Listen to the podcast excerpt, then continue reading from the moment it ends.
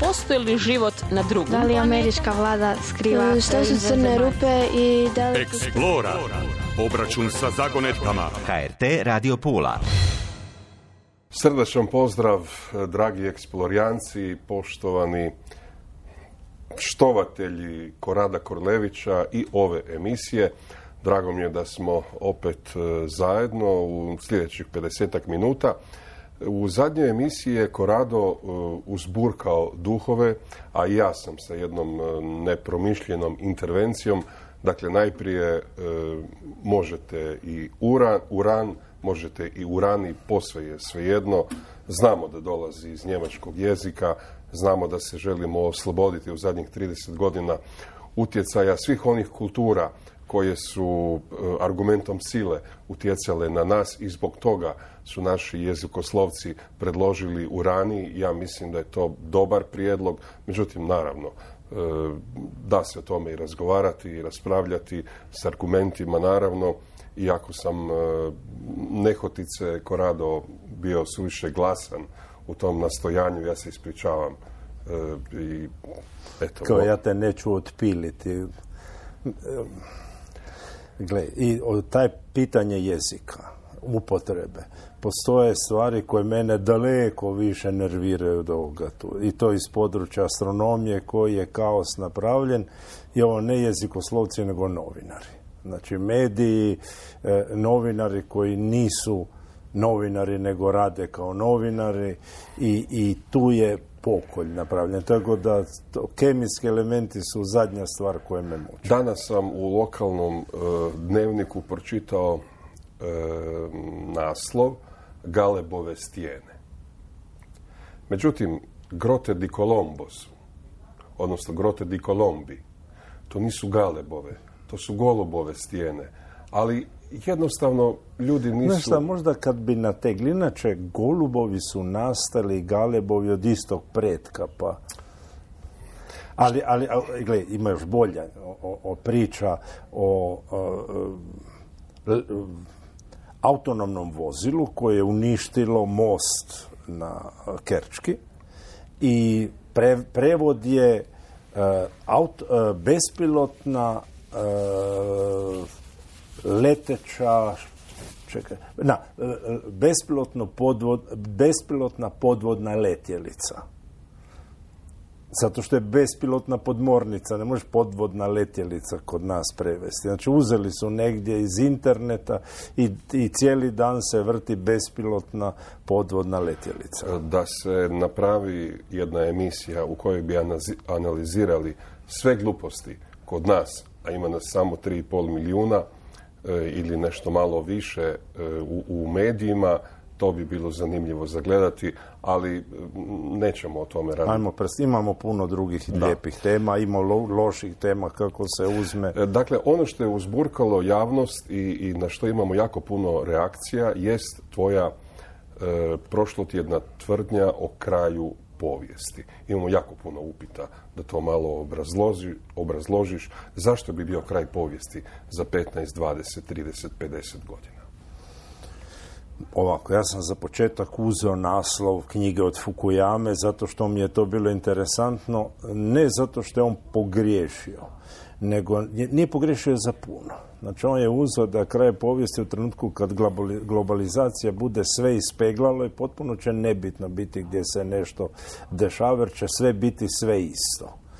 I onda se desilo nešto suprotno da mi doživljavamo apsolutno stvaranje nove povijesti jer globalizacija postaje deglobalizacija, e, postaje e, suradnja među državama, postaje decoupling ili ocijepljivanje. E, onaj dio koji se sada dešava je pokušati taj odcijepljivanje rastegnu barem deset godina ako neće biti neviđeni šokova, pogotovo od Kine se ne možeš odcijepiti tek tako, a da ne bude bolno. Europa je skužila koliko je problema napravila sama sebi sa deindustrializacijom gdje smo kontinent gdje nismo u stanju napraviti skoro niš i onda taj dio priče je kao izgledalo sad imamo ponovno povijest. Znači knjiga je fulala naslov od Fukuyame i sad dolazi umjetna inteligencija i pitanje. Ako mi nismo glavni akteri, nego smo samo subjekti onoga što će umjetna inteligencija raditi, da li imamo to pravo zvati povješću? Ili smo mi završili homo sapiens svoju povijest i počinje povijest nekog drugog. Povijest umjetne inteligencije, pomo, e, povijest simbiota, znači onih homo sapiensa koji će se mijenjati, biti suradnici to umjetnoj inteligenciji. Znači počinje neka druga povijest. Nije da će prestati svijet postojati. Vjerojatnost, ona kad se pogleda zadnji članak od prošli tjedan, kolika je zbilja vjerojatnost da nestanemo zbog umjetne inteligencije odmah i ovi su spustile da ispod 1%. Znači, u principu to će biti za većinu nas bezbolno. E, mi smo imali uvijek strahove šta se desiti kad. Šta se je desilo kada smo shvatili da zemlja nije centar svemira? Niš. Šta smo shvatili kad sunce nije centar svemira? Opet niš. Znači, što smo shvatili kada je kompjuter pokazao da nas može pobijediti u šahu ili u bilo kojoj logičkoj igri? Opet niš. Znači, homo sapiens će se i dalje zabavljati, bit će neke druge priče važne, ali ona povijest koju mi stvaramo, koju mi smo nosioci, ta završava u trenutku kad strojevi budu preuzeli razmišljanje. Ili, možda sam rekao krivo u množini, kad jedan stroj, znači jedna umjetna inteligencija, je pitanje da li mogu postojati dvije. E, umjetna inteligencija o kojoj sad pričamo i koja je aktualna jest ona koja se razvija u Sjedinjenim američkim državama. Ne. Znači, umjetna inteligencija koju mi pričamo ne postoji. To je inteligencija koju pokušavaju blokirati i Amerikanci i Europa i sad ovih dana i, i e, e, Ujedinjeni narodi. Znači svi razmišljaju o tome kako to blokirati ali se to ne da napraviti jer su napisali evolucijski algoritmi. Ona će nastati i onako i onako negdje i razviti će samu svijest. To nije umjetna inteligencija koja je pametnija od nas, nego ona koja zna da postoji i koju je strah od smrti.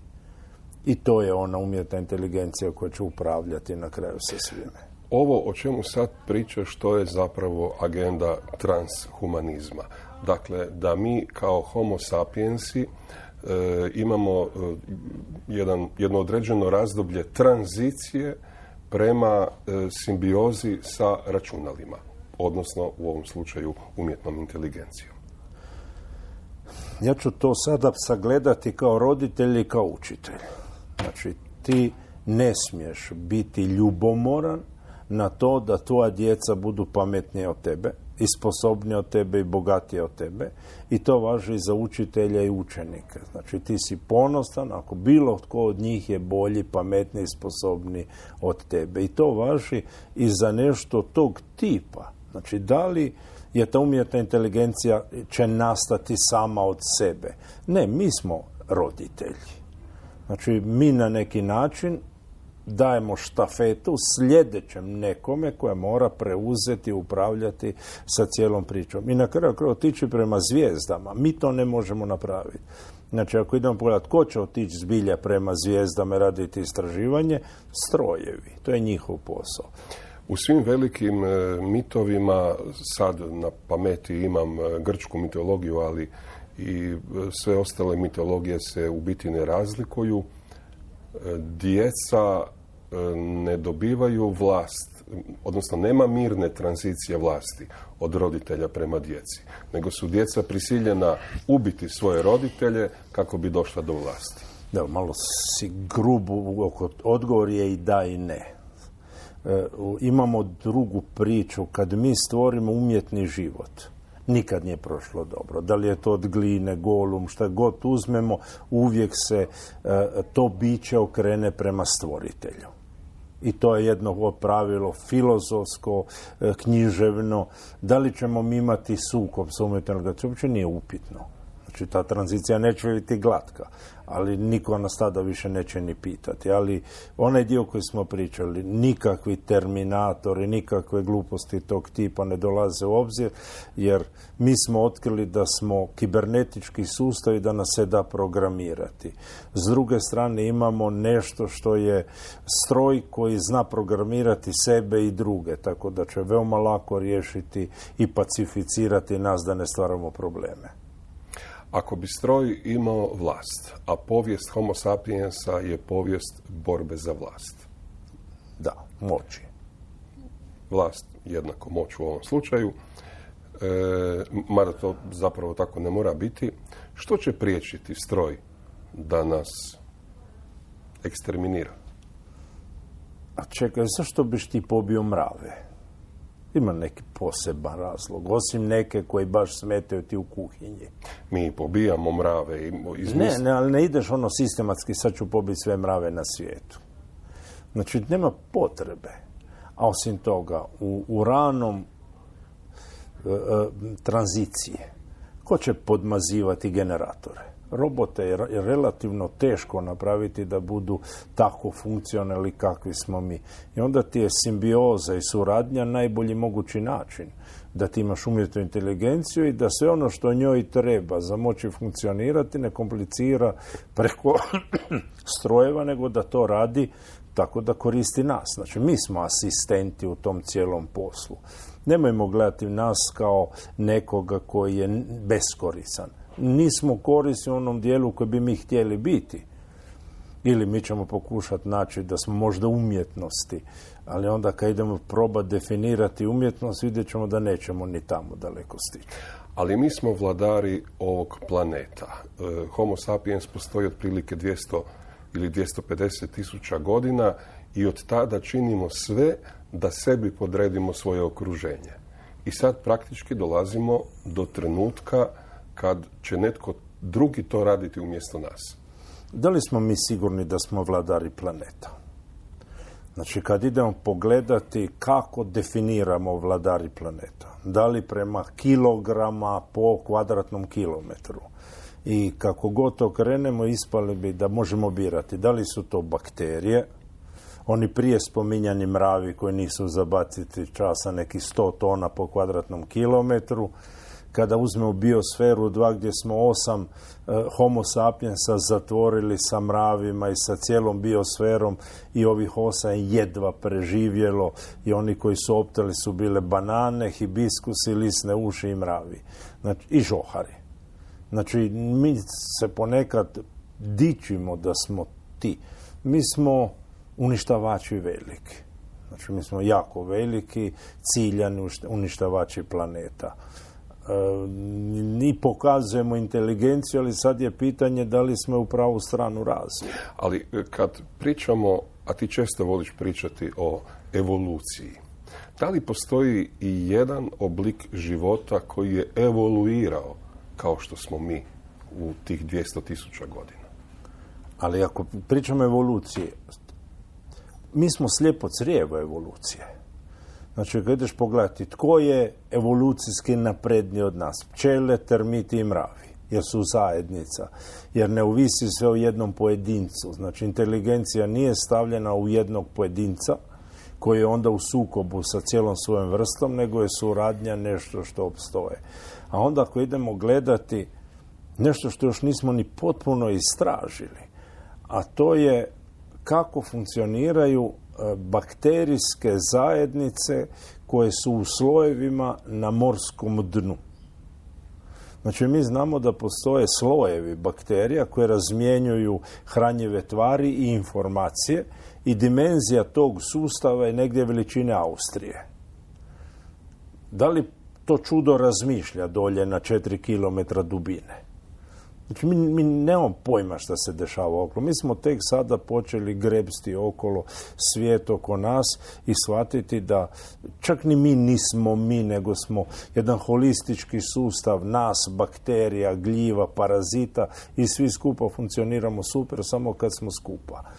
Znači, ajmo ostaviti još jedno desetak godina da probamo na novo shvatiti svijet oko nas jer smo ga mi gledali previše antropocentrično. Mi smo previše gledali, mi smo središte svega.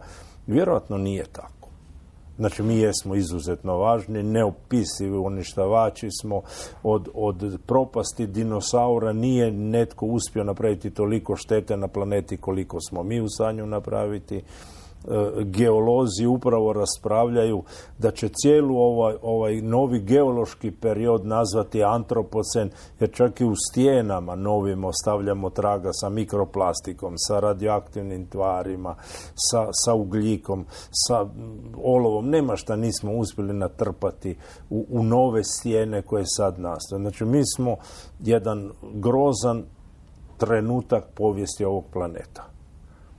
E sad, onaj drugi dio kad se pogleda, da li takvi sustavi destruktivni koji su se pojavili prije opstanu? I odgovor je nikad nisu opstali. Znači kad je neko toliko štetočina, u principu sam sebe uništi. Imamo vijest o sabljastim tigrovima koji su nam, e, kad smo prije, kad smo išli u školu, jako lijepo izgledali sa tim svojim e, savršenim E, prilagodljivim tijelom, ogromnim zubima, odnosno očnjacima.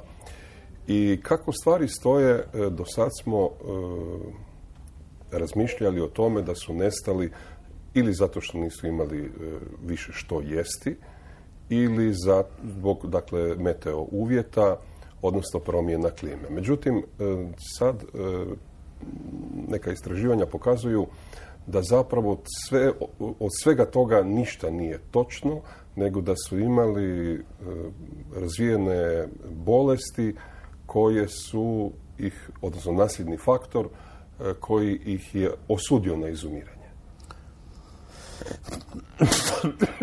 Riječ je o onome od čega boluju inače psi, e, posebice oni koji su čistokrvni, dakle ili displazija kukova Ma, tu moram ipak nešto objasniti. Znači, najprije sabljasti tigar, kako ga je ko gledao. Ja kad sam ga vidio u knjizi, ja sam si razmišljao kako je bilo našim predsima kad bi ga sreli. Jer mi smo suvremenici, znači mi smo živjeli kad i sabljasti tigrovi. I običan tigar je katastrofa, ovaj je bio dvije katastrofe zajedno.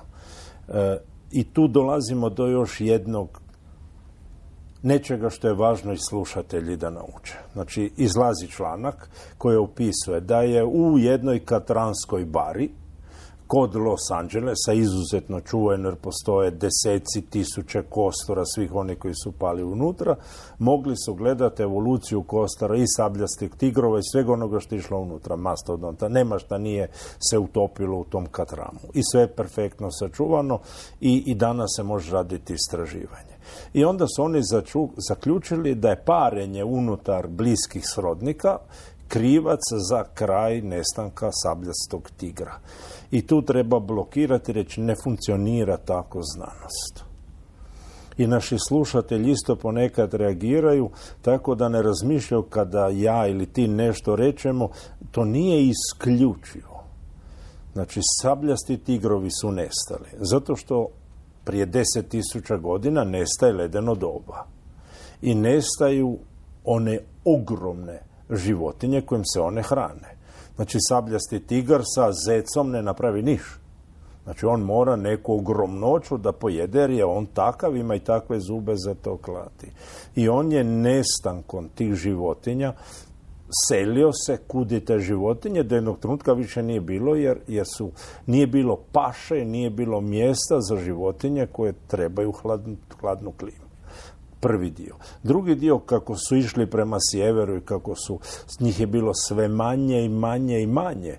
I zadnji trenutak u njihovoj povijesti je parenje s kim nađeš jer nisu mogli birati u velikom bazenu genetske varijabiliteta njihove vrste.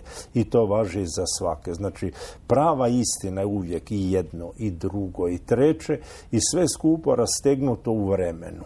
Znači, nikad ne smijemo gledati jedan trenutak to se je desilo. Ne, nego sve je dio vremena. I tako su reagirali slušatelji kad sam rekao da nafta nastaje i da je to u stvari kemijski oblik geotermalne energije.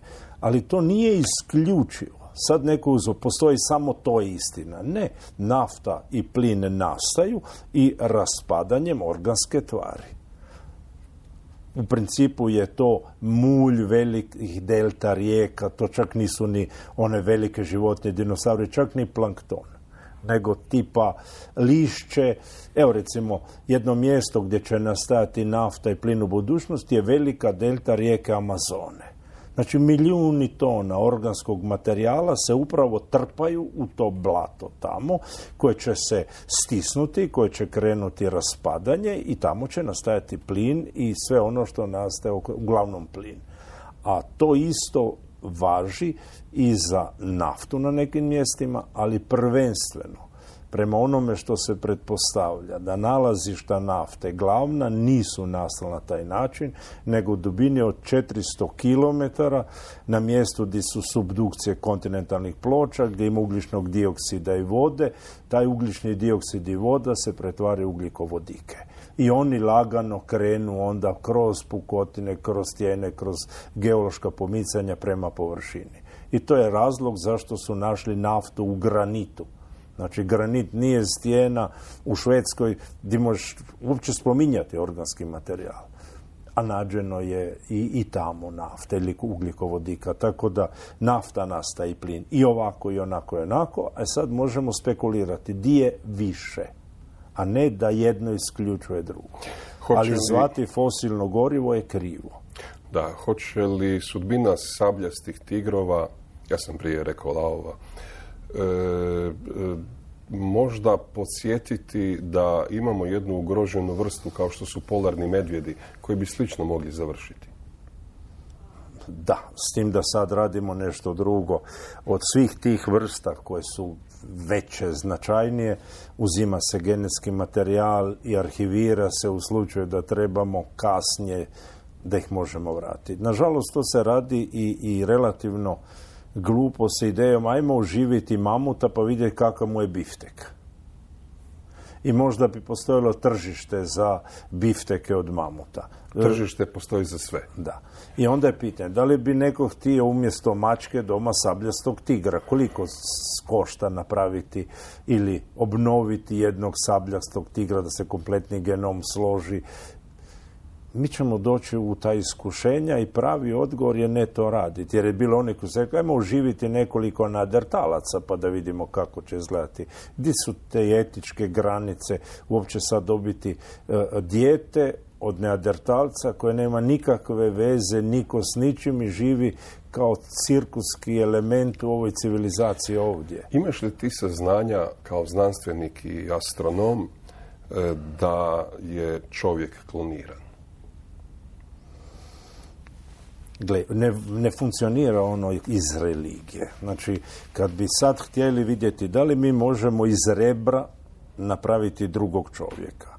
I odgovor je dalo bi se, ali iz ženskog rebra dalo bi se napraviti muškarca, a suprotno ne. Znači, u osnovi je pogrešna priča. Znači, žene imaju, mislim, neki 47 gena više nego mi i oni imaju x kromosom. Znači iz X kromosoma makneš jedan dio, Y se da napraviti. Suprotno ne ide. Znači iz ženskog rebra uz malo manipulacije da se isklonirati muškarca. Ali ponavljam pitanje, da li imaš saznanja da je čovjek kloniran? Ima, imamo, imamo rekla kazala... Ili pretpostavke. Ne, e, e, imamo šuškanja i ne vjerujem da je istina. Jer oni koji se hvale da su to napravili su oni sa ruba pseudoznanosti i takvih hvalisavaca koji su bez pokrića imaš dosta. Znači da, bilo je priča da je na nekoliko mjesta, uključujući i Srbiju, da se išlo nešto tog tipa raditi i odgovor je ne postoji niti jedna potvrda da se to napravilo ali nismo još došli u situaciju da to napravimo dobro. Znači, kada su klonirali ovcu doli, ona je ispala skoro dobro, ali ne dobro. Zato što na genomu, kada se uzme telomere je imala već skraćene. Znači ti moraš malo i poraditi na tom genomu i pretvoriti ga u jako mladi prije nego što kloniraš. Ne možeš uzeti sad tu i dobiješ mladu staru ovcu. Drugim riječima, ako su telomere bile kratke, ona je bila pred smrt. Da. Znači ti moraš malo ipak obraditi taj dio ako hoćeš i onda jako je važno pregledati da nema genetskih mutacija. Jer mi kada imamo situaciju prirodne oplodnje. Ti s jedne strane daš nekoliko milijuna spermija koji se natječu recimo da je sportsko natjecanje i da oni najizdržljiviji uspiju negdje doći. Svi oni koji imaju defekte ne uspiju. I to je način gdje imaš čišćenje, ali kada radiš kloniranje imaš jedan slučaj ili imaš nekoliko stanica, kloniraš, kolika je vjerojatnost da su ti perfektne? I onda je prije nego što se ide u taj posao treba pregledati genom, pročistiti ga i tek onda odlučiti se na kloniranje. Ali od tada je prošlo četvrt stoljeća od te ovce. I znanost je napredovala ne, ne, ne tako. Znači, znanost je napredovalo, broj ljudi koji su to u stanju napraviti je mrvicu porastao a troškovi za to napraviti su enormno porasli.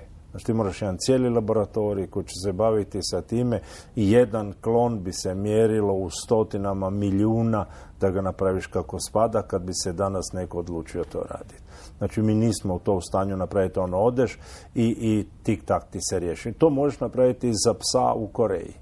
Znači imaš psa kojega izuzetno voliš, ima firma gdje ti dođeš i zamoliš da ti naprave kopiju tog tvog starog psa da bude novi pas. I, i oni za nekih 30-40 tisuća dolara ti to i naprave. Da li si dobio garanciju da je isti? Neće biti isti nikad, zato što mi nismo samo ono što je u genomu, nego i sve ona onaj dio e, epigenetika koji ide uz to i sve ono što je učenje kroz život. Znači ti ne možeš sada uzeti genom e, e, Hitlera i odgojiti to dijete i da će on biti zloče. Možda bude fenomenalna osoba jer nije imao ona iskustva pijanog oca, maltretiranje doma i sve ono što je učinilo tu osobu da bude zloče. Znači, mi smo puno kompliciraniji nego, nego ona 3 gigabajta e, naše genoma. Da, e, još malo pitanja slušatelja, mada smo o tome govorili prije 3-4 godine. E, Rudolf Steiner, dakle rođen je u Hrvatskoj, međutim kasnije je napravio Ma, ovo naprosto nije emisija za to.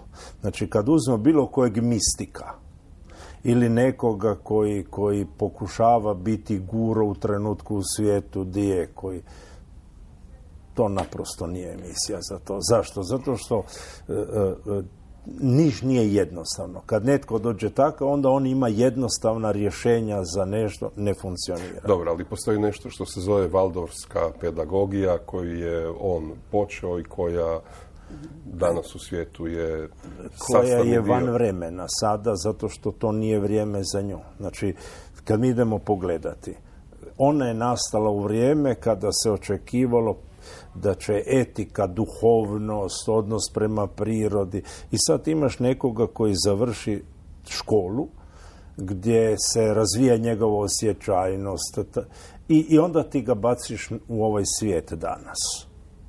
Da li si ti pomogao tom djetetu ili si mu stavio u stvari spone na noge da, da ne može trčati jednako kao i drugi. Znači, svaki odgoj ima razlog zašto. I onda je pitanje kako bi trebali odgojiti dijete da bude super uspješno u ovom svijetu danas. Naprosto ga pripremiš za ovaj svijet kakav danas. Nema sad da, etika naravno da je važna, ali ne inzistirati na osjećajima, na sve onome što nosi e, taj dio ljubav prema prirodi. Da, ali ne na taj način. Još malo e, rubnih e, znanosti, odnosno informacija. E, jesmo li doista rođeni sa pomjerenim prvim kralješkom atlasom kojeg treba korigirati? Recimo da imamo jedan konstrukcijski defekt. Nismo rođeni, ali mi, mi smo se uspravili i išli hodati uspravno. I, I to je poremećaj mila majko. Znači poremećaj za organizam koji hoda četvronoške, pa onda se oslanja na prednje ruke, pa onda odluči hodati potpuno uspravno i naravno da je kičma opterećena onako kako nije bilo zamišljeno da bude vertikalno. A ona se nije uspjela u međuvremenu proširiti, pojačati i prilagoditi. I da li imamo onda problema da nam se može uklještiti neki živac, da se potroše disk I odgovor je sve da, da, da, da. E sad dolazimo do toga. Da li je dobro otići kod kiropraktičara? I tu je odgovor, ako imaš problem, da, ali loše napravljeno može biti neopisiva šteta. Znači, mora se otići kod nekoga koji zbilja, zbilja zna posao. Jer, jer možeš postati gotovo... Ne, može se desiti da budeš invalid. Ako otiđeš kod mehaničara koji ti loše popravi kočnice... Ne, samo objašnjavam da taj dio, kada na silu nešto namještaš, mora biti netko koji zbilja zna posao. Dobro, idemo sad malo do mjeseca. E, sjećamo se Kubrika i onog njegovog monolita koji je bio uzrok da sad ne, mislim Inače, priča je enormno komplicirana nego u filmu. Znači, Arthur Clarke inače zamišlja da postoji nasljednik nas. Nisu umjetna inteligencija i strojevi. Pardon, Clarke je napisao priču, odnosno knjigu, Kubrick je na snimio film. E, i Clark je praktički u jednoj drugoj knjizi opisao što je dešava i on to zove kraj djetinstva. Kad mi uspijemo odvojiti naše materijalno tijelo od našeg duhovnog tijela koje onda krene u svemir i taj monolit je trebao poslušiti da nam to pomogne. I u filmu to se i dešava kad su one zadnje scene, kad je ona beba e, e, u, u, u toj sobi u kojoj, znači to je to novo djetinstvo kada se naše duhovno oslobodilo i to na Jupiteru kad je Jupiter postao novo sunce ili nova zvijezda. Recimo da, da taj dio neće funkcionirati na taj način. Znači, taj film je važan, važan je i zbog onog HAL kompjutera koji preuzima cijelu funkciju i on nije zločo, nego je programiran na taj način. HAL je programiran u slučaju da se nađe nešto važno, ljudi nisu bitni. Znači on ima pravo ubiti ljude za odraditi glavnu funkciju, a to je odraditi sljedeći razvojni ciklus sa monolitom. E, priča inače to što su našli na mjesecu nema veze sa tim monolitom. Našli su komad e, e, granita i to ispod zemlje, ne vidi ga se gore nego komadić, od nekih 10 do 20 km u bloku i to su našli zato što ima dovoljno torija unutra da se grije i taj dio mjeseca je nešto topli nego drugi zbog te spore nuklearne reakcije koje se tamo dešava. Iznenađenje jer nije ga smjelo biti. Znači na mjesecu ovakvi blokovi granita se nisu očekivali jer granit nije stijena koja nastaje odmah, ona nastaje u jednom procesu diferencijacije kasnije planeta i, to znači da je mjesec ima jednu geološku povijest interesantniju nego što smo mislili. Ovo je tek početak. Sad ćemo vidjeti šta će od toga sve skupa izvući. U svakom slučaju da postoji jedna točka mjeseca koja je toplija od drugih. Da ne bi neko mislio da je to vruće. To je jedva mjerljivo, ali je toplije i pokazuje da je ispod taj ogroman blok granita i da, da ćemo morati shvati da je opet sve kompliciranije nego što smo mislili, uključuju mjesec. Dobro, ali to znači da će vrlo brzo netko doći do tog bloka. Ne, nećemo ići to. Mjesec je mjesto gdje zbilja nema šta. Idem, Indici su sad poslali raketu, probat će se spustiti na južni pol, Amerikanci, Kinezi isto. Možda se bude nešto počelo raditi oko te vode tamo, ali ako smo rekli da je kraj povijesti, mi baš nemamo tamo šta tražiti. Mislim, ne postoji interes. Ne postoji parlament koji će ti dati novac za to. Znači, koje ćeš objašnjenje ti dati sad američkom parlamentu i, i budućem predsjedniku ako bude ponovno Trump, da treba otići na mjesec i potroši hrpu novca za nešto tog tipa kao raditi bazu tamo. Ok, i kad smo napravili bazu, šta radimo dalje?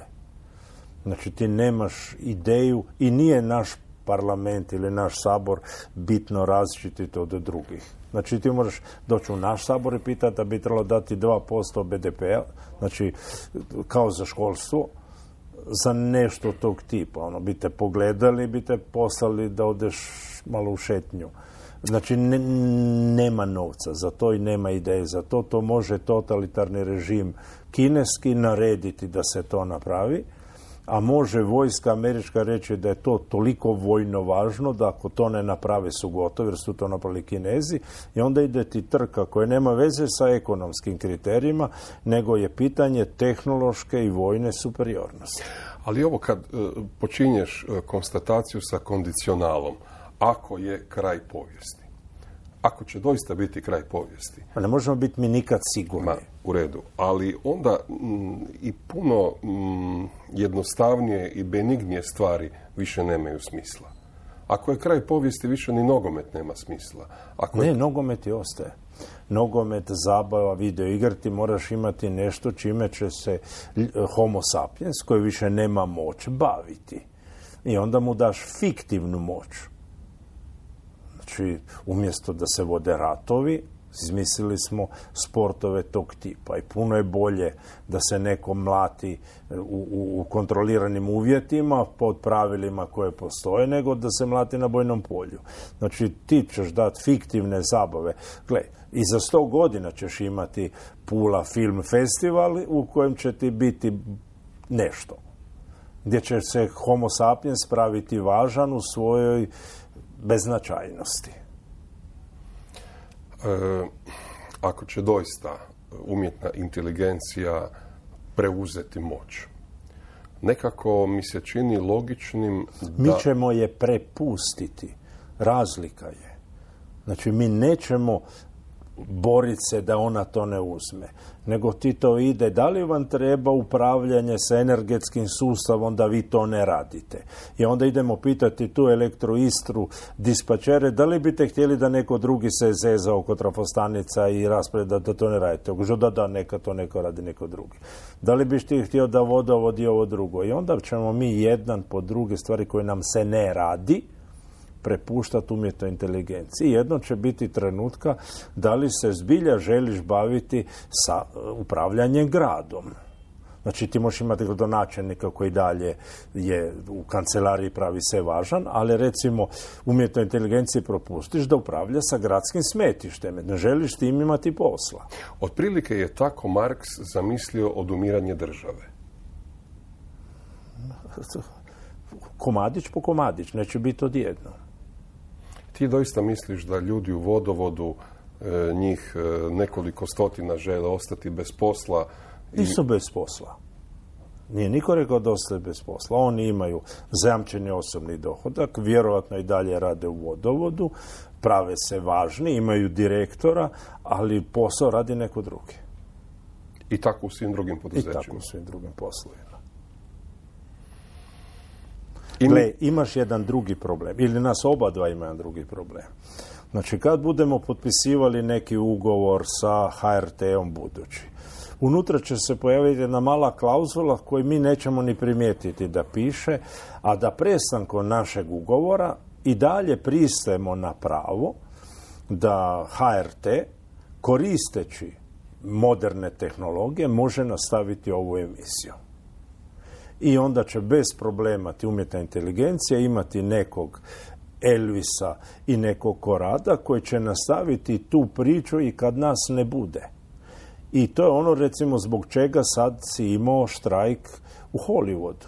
Znači oni su upravo shvatili da su većina njih za deset godina nepotrebni i da će neko raditi novac na njihovem bivšem liku i dijelu. I to je nešto što dolazi i da, kako ugovore tu vjerojatno savjetnik je Zdravko Mamić za ugovore u HRT-u bude i to unutra. Na- Nemoj, molim te, dovoditi u vezu Zdravka Mamića i HRT. Nemoj misli da nije sposoban čovjek zaraditi Ne, ne, ne, nisam, nisam to mislio da Znači, nije. da, ajmo, ajmo priznati e, di čovjeku spada ne samo to, PR.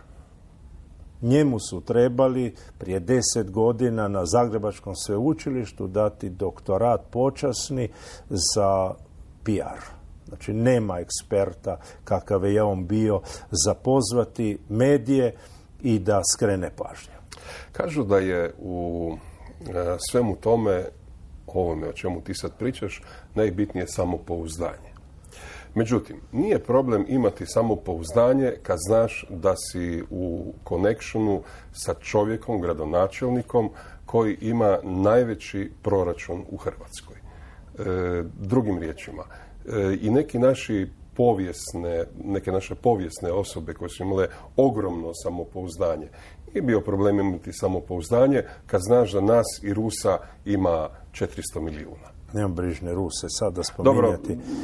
nisam sad mislio Ma na... ne, nego ono, gledam jedna velika nacija koja upravo nestaje zbog, zbog toga što su pristali da, da, da upravljanje daju uh, psihopatu i, i ona kultura i ona država trenutno vidiš kako se mrve i nestaju zbog gle, Dobro, bit će neka druga država i zvaće se i ta Rusija, bit će malo manja, e, neke druge će biti na... gle, tako da nas je Rusa ono sve skupa 20 milijuna.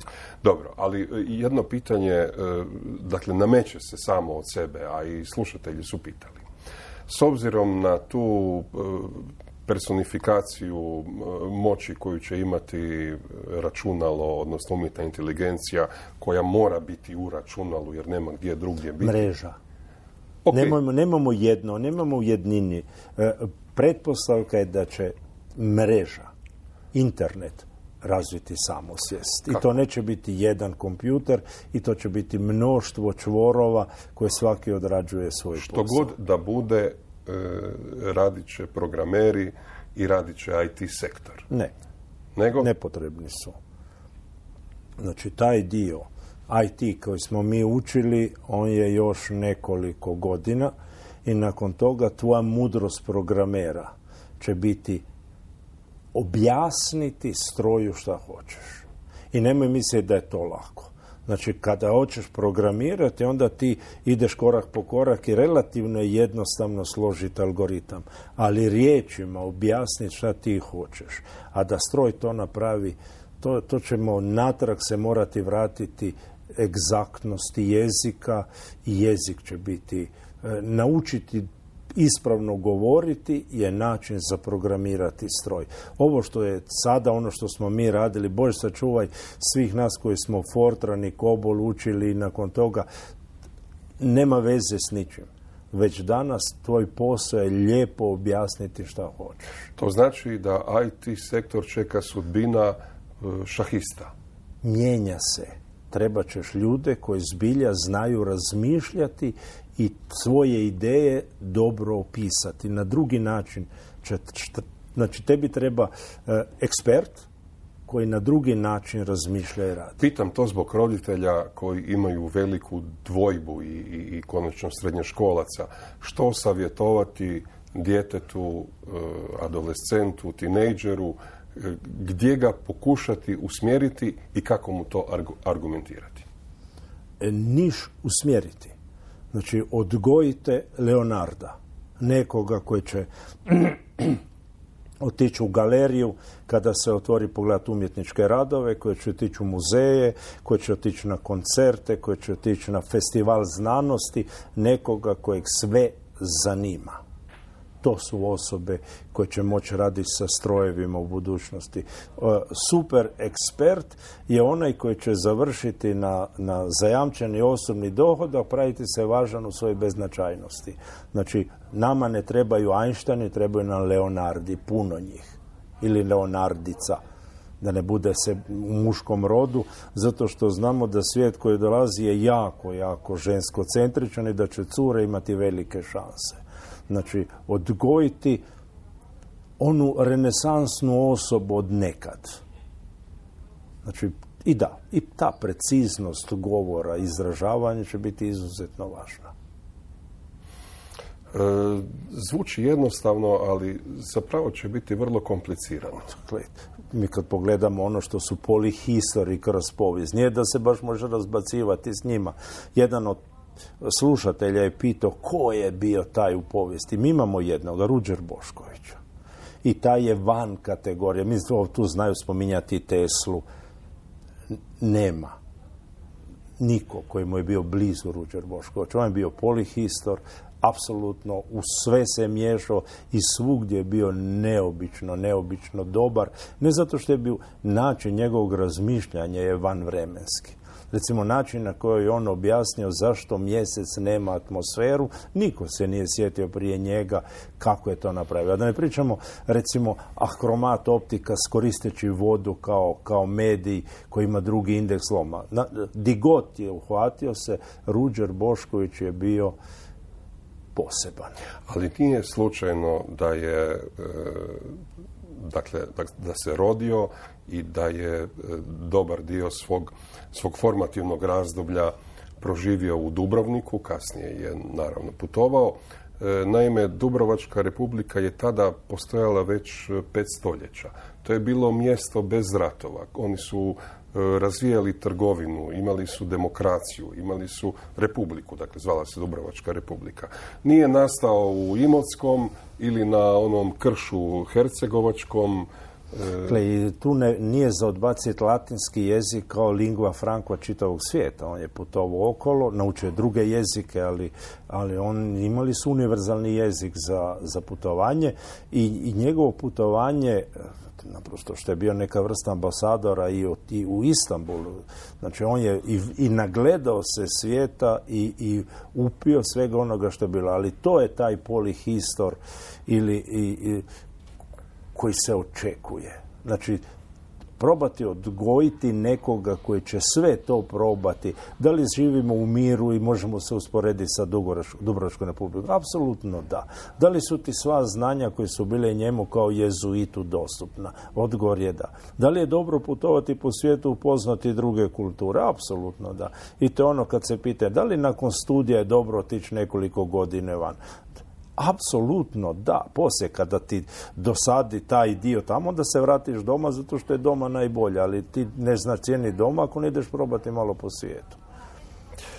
Da, još ovaj jedno pitanje koje pak nema veze sa ničim što smo do sada spominjali u ovoj emisiji, a tiče se ha ne znam ja kako to formulirati. Pita slušatelj, zašto žene pristaju biti nečije ljubavnice. Dakle, najprije definirajmo e, ljubavnicu kao ženu koja e, ima seksualnu i emocionalnu vezu sa oženjenim muškarcem. Dakle, u tom smislu. Dobro, ali ti znaš koliko je komplicirani taj odnos i da ne postoji jedan razlog. Znači, idemo pogledati onaj najgrublji biološki. I onda je pitanje, zašto pristaje biti sa muškarcem koji nije njezin, ali ti moraš znati da nisu svi muškarci jednako važni u plemenu. I ako si sa muškarcom koji je B, a imaš priliku biti sa muškarcom koji je A, bar na kratko, to nije loše za tvoje potomstvo, jer se može desiti da ovaj B bude odgajao i pomagao oko jednog A. Znači, genetski i to znamo za naše ženke homo sapiensa kada su homo sapiensi došli u Europu da bi znale zbrisati iz plemena i parile su se s nadertalcima. Ma to je bilo moguće možda prije Ma, 30 e, tisuća godina. U, u geni, maš koliko smo se mi u 30 tisuća godina promijenili? Samo smo se obrijali i, i, i obukli malo bolje. Mi nismo od kromonjonca daleko otišli. Znači mi kad pogledamo od umjetnosti, od onoga kako su preživljavali, mi smo toliko razlikovani. Ali ne žele sve žene imati alfa mužjaka. To je jedan razlog. Ne, za početak zavisi koliko godina imaju. znači u ranoj mladosti sve traže alfa mužjaka i kasnije stvore mudrost i vide da je puno sigurnije biti sa nekim koji je B i da te neće tući, da neće raditi sve ono što radi alfa mužjak. Znači, taj odnos u obitelji je potpuno različit ako ti odabereš nasilnika odmah na početku. Nasilnik će tući i tebe kao što tuče prijatelje i neprijatelje. Ali onda idemo gledati drugi razlozi. E, fali danas e, e, neću čak ne reći ni ljubavi, nego razumijevanja. I onda ako si cura u ovom bezličnom svijetu i neko pokaže razumijevanje i mrvicu da te cijeni, a već je e sad fali ona čaša vode tu od neki dan. A, znam. E, Ispričavam se. I pokazuje malo razumijevanja. Gle, to, to je nešto što je danas gotovo dovoljno za biti bolje nego niš. Znači ne možeš ga imati cijeloga, može ga imati komadić. I mi smo došli u, u, u svijet gdje mrvice ljubavi, mrvice dobrote i razumijevanja su već puno.